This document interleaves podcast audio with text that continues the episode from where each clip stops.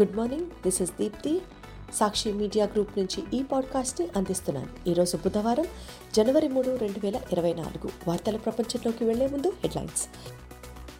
దేశవ్యాప్తంగా పెట్రోల్ బంకులకు పోటెత్తిన జనం కేంద్ర ప్రభుత్వ హామీతో సమ్మె విరమించిన ఆయిల్ ట్యాంకర్ల డ్రైవర్లు. రాష్ట్రాల అభివృద్ధితోనే దేశాభివృద్ధి సాధ్యమని ప్రధాని నరేంద్ర మోదీ పునరుద్ఘాటన. తమిళనాడులో పలు ప్రాజెక్టులు ప్రారంభం మరికొన్నిటికి శంకుస్థాపన. నేడు కాకినాడలో ముఖ్యమంత్రి వైఎస్ జగన్మోహన్ రెడ్డి చేతుల మీదుగా పెన్షన్ల పంపిణీ. ఆంధ్రప్రదేశ్లో అధికార వైఎస్ఆర్ కాంగ్రెస్ పార్టీ ఇన్ఛార్జ్ల రెండో జాబితా విడుదల ఇరవై ఏడు మందికి చోటు. ప్రజా సంక్షేమం రాష్ట్ర సమగ్రాభివృద్ధి లక్ష్యంగా కలిసి పనిచేయాలి. Telangana CM Revanth deputy CM Bhatti విక్రమార్కతో NITI Aayog బృందం భేటీ. తెలంగాణలో ఏప్రిల్లో ఉపాధ్యాయ అర్హత పరీక్ష అరవై వేల మంది టీచర్లు పరీక్ష రాసే అవకాశం. జపాన్లో భూకంపం ధాటికి యాభై మంది పైగా మృతి. ఇండియాలో ఈ ఏడాది డెబ్బై వేల రూపాయలకు చేరనున్న పది గ్రాముల బంగారం ధర. హిట్ అండ్ రన్ కేసులలో ప్రతిపాదిత కఠిన చట్టాలను నిరసిస్తూ లారీలు ట్రక్కులు డ్రైవర్లు చేపట్టిన సమ్మె మంగళవారం దేశవ్యాప్తంగా గందరగోళానికి అత్యవసర సేవల్లో తీవ్ర అంతరాయానికి దారితీసింది. ఆయిల్ ట్యాంకర్లు డ్రైవర్లు కూడా సమ్మెలో పాల్గొనడంతో పెట్రోల్ డీజిల్ వంట గ్యాస్ కొరత ఏర్పడింది. సమ్మె రోజుల పాటు కొనసాగుతుందన్న వార్తల నేపథ్యంలో దేశమంతటా వాహనదారులంతా పెట్రోల్ బంకులకు పోటెత్తారు దాంతో ఎక్కడ చూసినా బంకుల ముందు భారీ క్యూ లైన్లే దర్శనమిచ్చాయి. బంకులలో చూస్తుండగానే నిల్వలు అడుగంటే నో స్టాక్ బోర్డులు దర్శనమిచ్చాయి.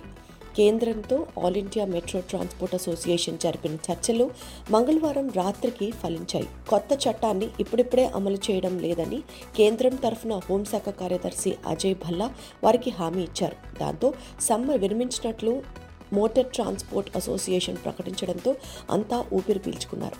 రోడ్డు ప్రమాద మృతికి బాధ్యుడైన వాహనదారు పోలీసుకు ఫిర్యాదు చేయకుండా పారిపోతే పదేళ్ళ దాకా కఠిన కారాగార శిక్ష ఏడు లక్షల రూపాయల దాకా జరిమానా విధించేలా భారత న్యాయ సంహితలో చేర్చిన సెక్షన్లు లారీలు ట్రక్కులు డ్రైవర్లు తీవ్రంగా వ్యతిరేకిస్తున్నారు. రాష్ట్రాల అభివృద్ధితోనే దేశాభివృద్ధి సాధ్యం అనేది తమ ప్రభుత్వం విశ్వసించే విధానమని ప్రధానమంత్రి నరేంద్ర మోదీ పునరుద్ఘాటించారు. రాష్ట్రాల అభివృద్ధి దేశ అభివృద్ధి ప్రతిబింబిస్తుందని అన్నారు.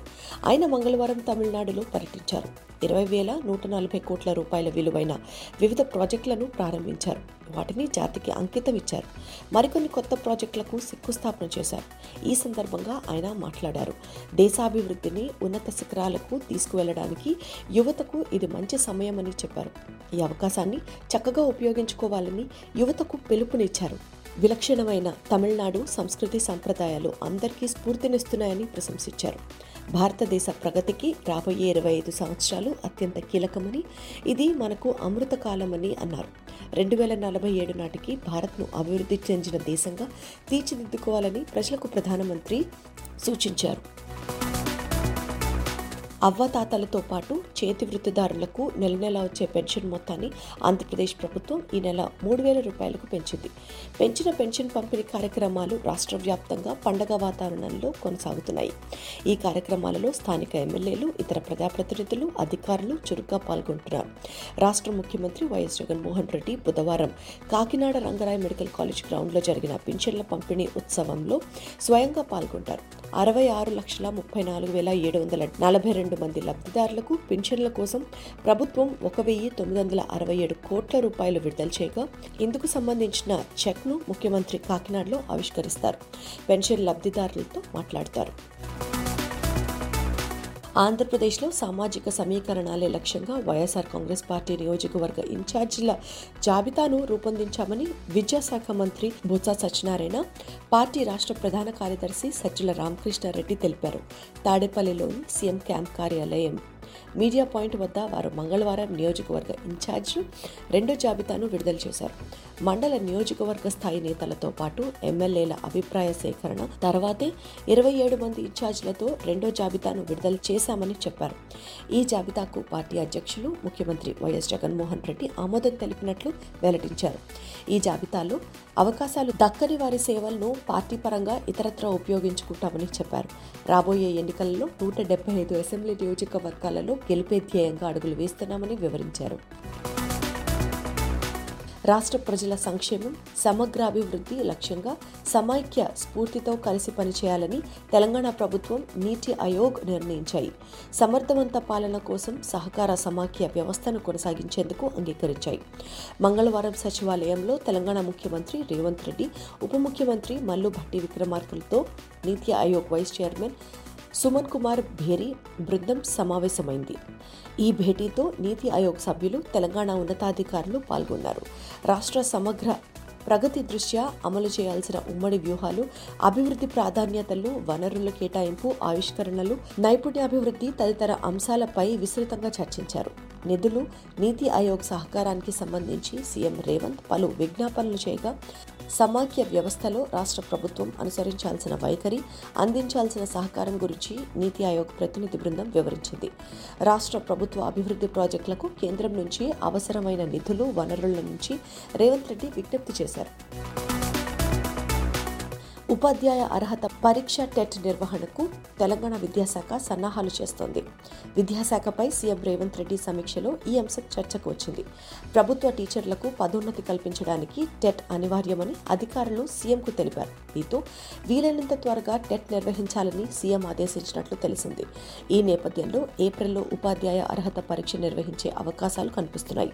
రాష్ట్రంలో ఒకటి పాయింట్ సున్నా మూడు లక్షల మంది ప్రభుత్వ ఉపాధ్యాయులున్నారు రెండు వేల పన్నెండుకు ముందు టెట్ లేకపోవడంతో అంతకు ముందే ఉన్న దాదాపు అరవై వేల మంది టీచర్లకు ఈ అర్హత లేదు.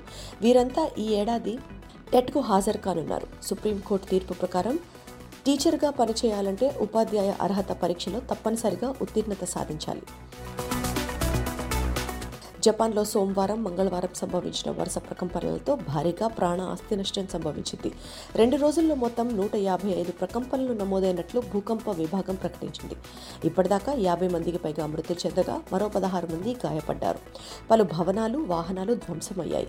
విద్యుత్ వ్యవస్థలు దెబ్బతినడంతో సుమారు ముప్పై మూడు వేల నివాసాలకు విద్యుత్ సరఫరా నిలిచిపోయింది. మృతుల సంఖ్య పెరిగే అవకాశం ఉందని ప్రభుత్వ ఉన్నతాధికారులు చెప్పారు.